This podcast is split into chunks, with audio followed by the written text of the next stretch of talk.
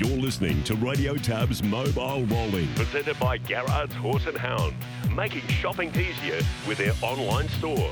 The same extensive catalogue, the same keen prices online or over the phone. 1 800 060 896 or visit horseandhound.com.au. It's Lochinvar Art by a length and a half. Trying to come on between horses is Bill Haley and the far outside Buddy Hill, but in deep stretch, Lock and Lochinvar Art was too good. Bill Haley's second. Third was Buddy Hill. That race was run not that long ago. His second American start at Yonkers, and he went to the front, Chris, and that was pretty painless for Lochinvar Art. Yeah, two for two, so that's pleasing signs uh, for connections with uh, that star pacer up there in North America. But I think many were expecting to hear the replay of the Chariots of Fire this morning. I've Steve. got it ready. Oh, you've got it ready. Good. I've got it ready. You want me to play the closing stages for you? Yeah, yeah. let's Okay. hear. Turn, it's Captain disappointed. Ravishing, third quarter 27. Leads by four or five metres on Catch a Wave, and this pair have burst away. He just wanted to hang in a shade. The leader is Captain Ravishing. Pitt gets to work, trying hard as Catch a Wave. It's Captain Ravishing. He's still clear. He leads by four metres. Inch by inch, Catch a Wave is cutting back the margin. Here comes Catch a Wave. Dives up, grabs the captain. Catch a Wave wins the Chariots. Catch a Wave is beaten. In second, Posse, Captain Ravishing. Such was the dominance, Chris, of Captain Ravishing in the market, as we touched on earlier. That horse started $16. Catch away. Yeah, it's unbelievable. Tell me this though, Steve, because a few people have been wanting to know this answer to this question that I'm going to pose to you. Did you know the result before you watched the replay on Sunday morning? Yes. Mm. What What was your first line of thinking? Well, I stayed up to watch it. I kept because of the, Oh, okay. yeah the delay, and I thought, oh Jesus, what it was very late. Um, Hmm. Yeah, and once look to be honest, once he led, I thought, well, he came off the arm nicely, and they just punched him out, and he found the top. I thought, well, that's it, isn't it? Kurt? You know, that'll he'll just dominate this race, but. Yeah, I was very surprised that horse was able to sit outside him for the majority and wear him down. But as I said earlier, you know, was it a case of he's feeling something? He wasn't at his best, or was Catch a Wave just too good on the night? I, Yeah.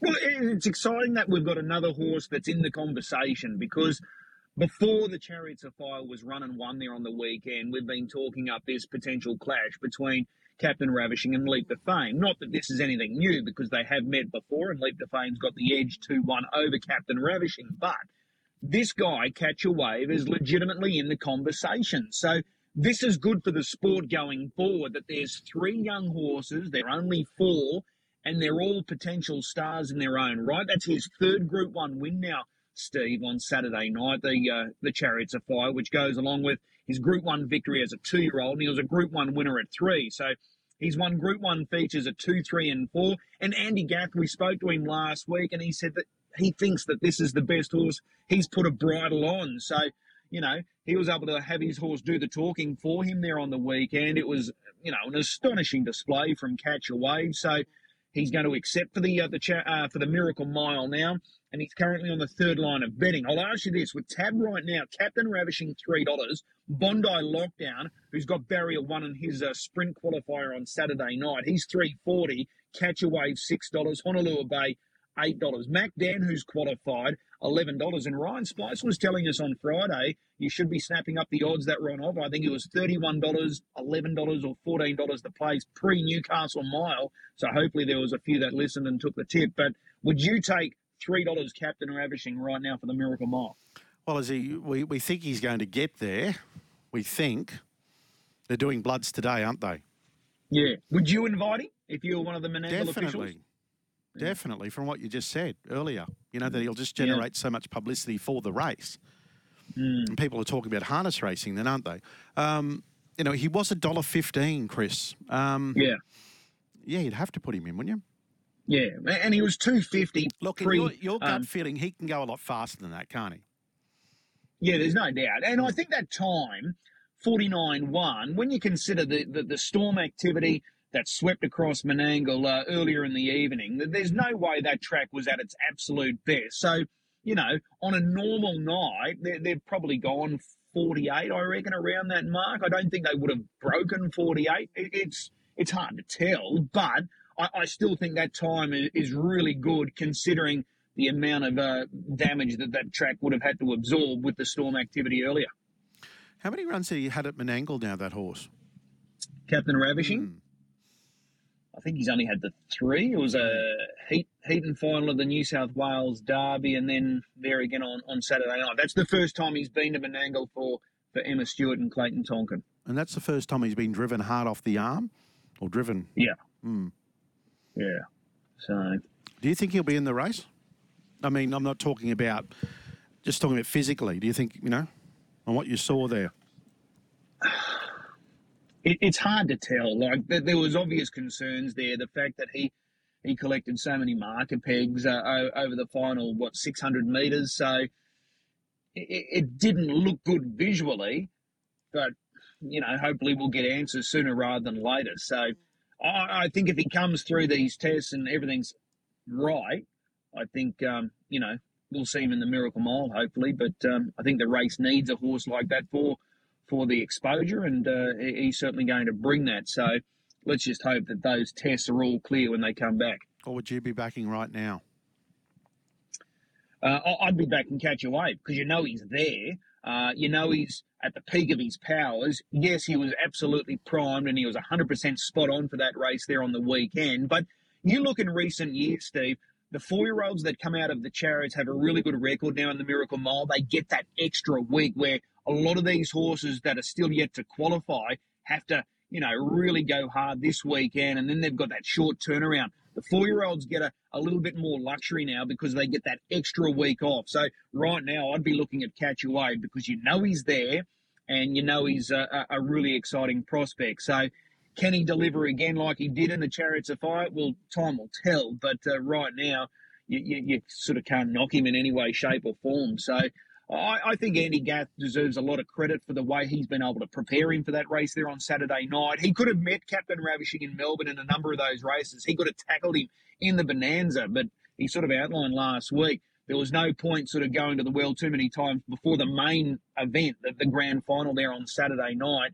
And, uh, you know, he probably wouldn't have been able to do what he did if he had gone up against Captain Ravishing previously. But mm. I think that's uh, part of the uh, the great uh, great training and, programming of Andy Gath with this horse in lead up to the Chariots of Fire. I wonder how Dan Mielicki would have felt because he loves Captain Ravishing, but he also loves this horse as well, doesn't he? And didn't he, he push to try and get him in a race? What was that race, Chris? Yeah, that ago. was the Hunter Cup. Hunter Cup. That was the Hunter yeah. Cup. There was a number of uh, media guys pushing to have catch a wave in the Hunter Cup. But mm. again, like if he had gone around in that race, would we have seen what he delivered there on the weekend? Maybe, maybe not. It's one of those uh, great unknowns. But um, oh, don't worry, the Victorians. Uh, you know, they're, they're, sort of hedging their bets. You know, they've got Captain Ravishing, they've got Catch a Wave, so um, you know they're they're still at the uh, the top of the tree down there. Don't worry. Mm.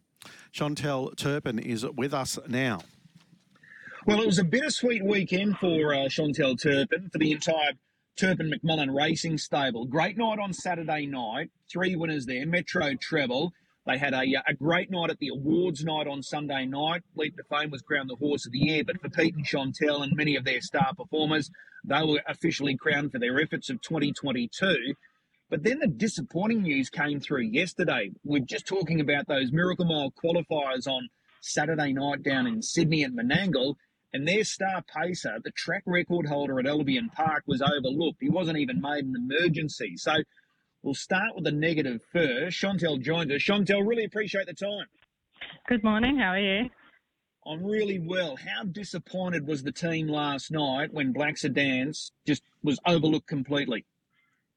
Yeah, we were pretty disappointed. Um, we don't know really what else he could have done. Um, his last start, he had the, the fastest last half at Albion Park. Um, he went unbelievable splits that night. So we, yeah, don't know what else he had to do really.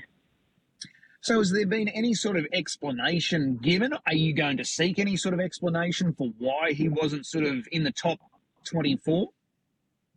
Um, no, Pete and I did speak about it, and I just decided, nah, we're just not even going to worry about it. We're just going to give him a freshen up now and uh, just get him ready for our, our winter carnival. Okay. But you make a really good point, though. He's coming off that performance last time out where he recorded a last half of 52 9, which is just unheard of. He's the track record holder. So have they judged him purely off that run in Sydney where he failed in the Len Smith Mile last year?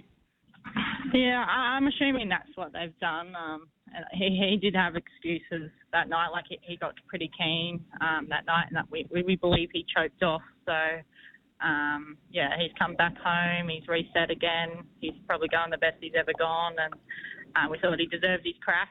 And um, yeah, he obviously wasn't good enough for him.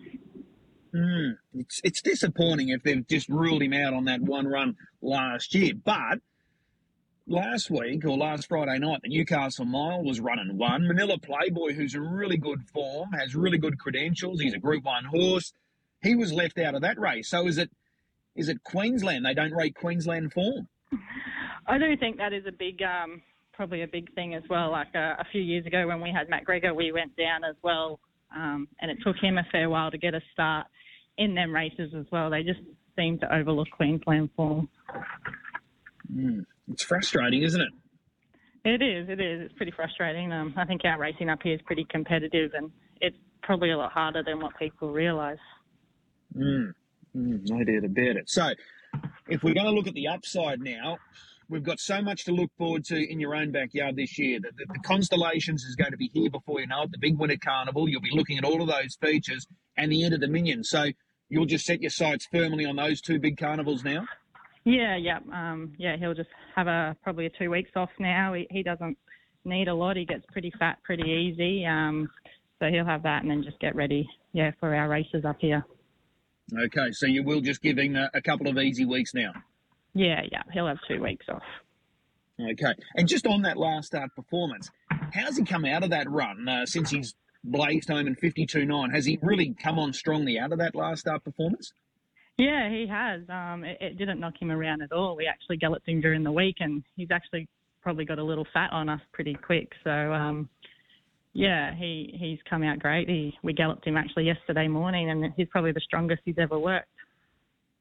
Is there a possibility that this horse could be getting better as he gets older? Like he's still maturing, he's quite a big horse, but is there a possibility there's still just a little bit more to come with Black Sedance? Yeah, I think so. Um, it's it's obviously taken him a long time to to probably be a genuine racehorse. Like he was a bit goofy when he was younger, um, and the rock and roll dancers get better with age. So I do think he is probably still maturing a little bit, even though he's five. Okay, uh, he's a very good short course horse, but he's he's very adept at across all distances, whether it be 2100 or 2600. It doesn't really matter with him, does it? No, it doesn't. Um, I think probably one of his best runs that he has had was winning the uh, the uh, the Christmas Cup over the 2600 metres. Mm, yeah, that's a fair point. And, and just on that last start, uh, when he when he run that sectional or that last half, was that the best he's presented for you? Because he looked a really different horse. He looked a lot sharper, uh, just the way he presented and the way he sort of paraded that night. Yeah, he has. He's, he's um yeah he he has matured a lot and he's he's starting to um yeah just hold hold his weight a lot now and um it, it's probably easier to train him now as well. Okay. Well, it's disappointing. There's no doubt about it because I'm sure he would have been very competitive. He's always competitive in any race he goes around. But New South Wales' loss or Sydney's loss can be Queensland's gain. So hopefully, and the other big thing with these carnivals coming up, we just need a little bit of luck with barrier draws. Last year, he had no luck with barrier draws. He was plagued by bad gates in, in the races that mattered most. Yeah, definitely. It's probably no secret that one and eight aren't the best draws for him, but um, he always seems to get them them draws in them races, or he draws seven or twelve. So, yeah, it would be great to get a good draw with him. Okay, well that's the negative out of the way. Let's to, uh, focus on the on the positives now. Sunday night, the awards night. Uh, did I count about nine awards for, for you and Pete, the stable, and some of the horses involved? Would, would that be about right? Nine. Yeah, I think it probably would be. Um, there's a fair few trophies on the table. Yeah, absolutely. Well, I won't go through them all, but uh, the, the tally I think was about nine. So last year, 2022, that was the year after Pete set that record for most wins in Queensland as a driver, 315. He was still the Austral- or the Australian champion driver for last year. He didn't reach the same numbers, but given what you guys undertook last year with so much time and effort going into baby trotters and then with Somerset Farms being uh, operational, were you more satisfied with last year than the, the previous year? Yeah, definitely. I think um, the year before when Pete broke the record, that was probably like a Pete goal. Um, and then last year it was a massive team effort, even with our staff. Like we were up in the morning collecting dance and they would cover for us down here. So it was a massive end to the season last year and it was, it's paid off and been really rewarding. Mm. Was it bigger than what you thought it was going to be, the whole Somerset Farm Stallion operation?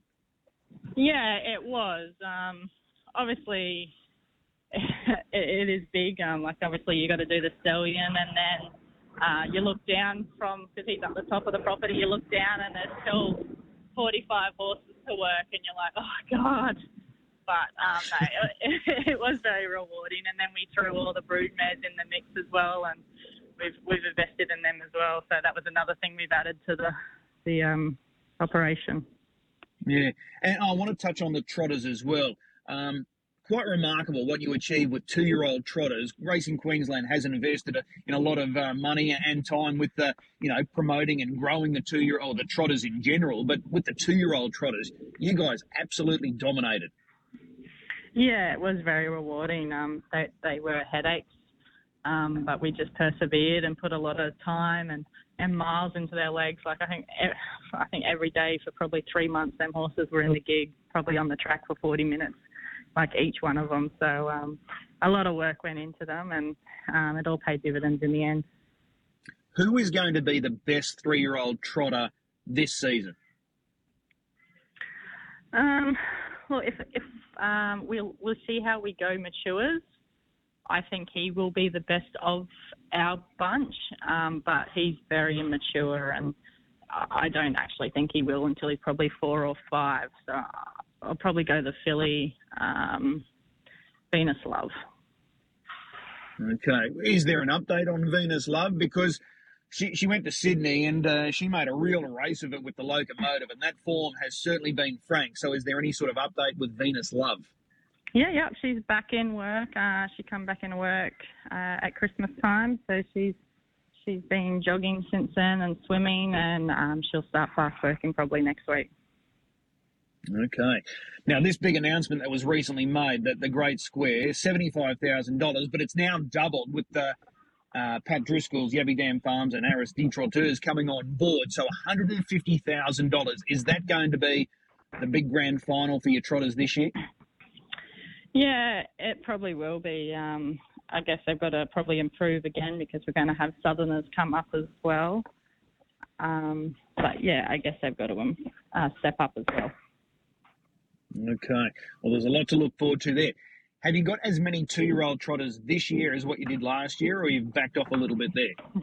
no, we did back off. We've only got one this year. Um, when it was time to invest again, they were just they were headaches, and we're like, oh, what have we got ourselves into? But um, yeah, no, we've only got one, a uh, a what the hill filly. Okay. How many two-year-old paces are currently in work? Uh, we have 13 this year, and I think there is nine currently in work. Okay, so you've got quite a few paces by the sound of it. Yeah, yeah, we've got a, a lot of paces again. Um, they'll, they'll start stepping out into the trials and education as soon as we're back at Albion. Are you happy with that bunch that you've got? Yeah, yeah. Um, we've got like a a few of the, the mares that we race, like Argyle Beach. This is her first crop coming through, and um, We've got Away We Go's full brother, so Black Sedance's half brother coming through as well. So yeah, no, we're happy with this bunch. All right. So what's the target for Turpin McMullen Racing this year? Uh, fresh off that big year last year, the last two years for Pete as a driver, can he go a three-peat with the uh, the national title? Oh, I don't know. He wants to get another stallion. So if he wants to do that, I guess our racing um, operation has to probably scale down a fair bit more um, towards the end of the season. But until then, we'll just keep um, working away and getting as many winners as we can. Okay. So just on that, uh, are you sort of starting to scout a, a new stallion? Yeah, yeah, definitely. Uh, he's been talking to a few people in America, trying to find the right one for us. Hmm. Is it a difficult process? Uh, yeah, I think it is. Um, that's probably more so Pete's department, but you just got to like a few. A lot of people don't like certain stallions, and it's hard to try and get um, the right one that people are going to support. Mm. Were you happy with Dance for what, what he covered last year? Yeah, we were. Um, it was probably a few more numbers would have been nice, but it was also our first year as well, so we can understand why some people probably were a bit sceptical of breeding. But um, yeah, no, we were happy with how we went. Could have bought one last week for four and a half million. yeah, I don't think I'm that rich. um, and, and, just on, on the uh, the the other side of the business, you sold one through the APG, and you've got a few coming up at the Nutrien sale coming up. So obviously, that's something that's going to uh, deepen and certainly strengthen in years to come. Yeah, um, we've invested a fair bit into broodmares this year. Um, Gavelhouse is probably a bad thing for me, and Pete being at the races on a Wednesday night, there's no one to control me buying broodmares. But um, I think we've brought um, six or seven broodmares this year. Or me, probably me. Okay. Brought them. you can take ownership of that one. Uh, and just with the sale coming up, how, how, many will you have going under the hammer? Uh, we'll have two trotters this sale coming up. Um, yeah, we've got a grey filly and a sister to You Know I'll Be Late by Sebastian K. Okay, so a grey two-year-old or a uh, yearling grey trotting filly. That's yeah. going to turn head surely. Yeah, I'm hoping all the uh, the husbands will get there and buy the wives a, a pretty grey trotter. You never know. You never know what could happen. hey, just uh, you're in action later today at Redcliffe as well. You've got a few drives yourself. So the stable's in form. Um, Elder Revelry in race seven for you, and then in the final race, you're driving It's Mr. Clooney. Is there a winner amongst that pair? Oh, I'd probably have to say uh, if Mr. Clooney's probably the best pick. He's he's a war horse and never lets us down. Okay, we'll be patient. We'll wait for that last race there. And uh, just uh, one other one before I let you go. NRL season's about to start. Your brother Jake's now with a different club. Are you getting used to him being in the tricolours? Um, I like it because it probably suits our stable colours better. But uh, Livy, our daughter, she's she's a Bronco through and through, and we keep telling her no, we don't go for them anymore, and she blows up. So we'll we'll have to still watch the Broncos and um, just to keep Livy happy. But um, no, it's great. He mm. he seems to be loving it down there, so it's good for him. All right, she's going to be torn when the Broncos and Roosters actually meet this year. she is, she is. Uh, Uncle Kotoni still uh, plays for the Broncos, so we uh, she she uh, is a very big Bronco fan. Yeah, well, I'm sure she's a, a, big fan of the Water Boy because those two guys race that horse, and he's another one that you've got going really well. Really appreciate the time this morning. Uh, yeah, disappointing news, Black Sedan's uh, overlooked for Saturday night's Miracle Mile qualifiers, but hopefully it's a blessing in disguise for uh, us Queenslanders later this year. Yeah, no worries. Thank you.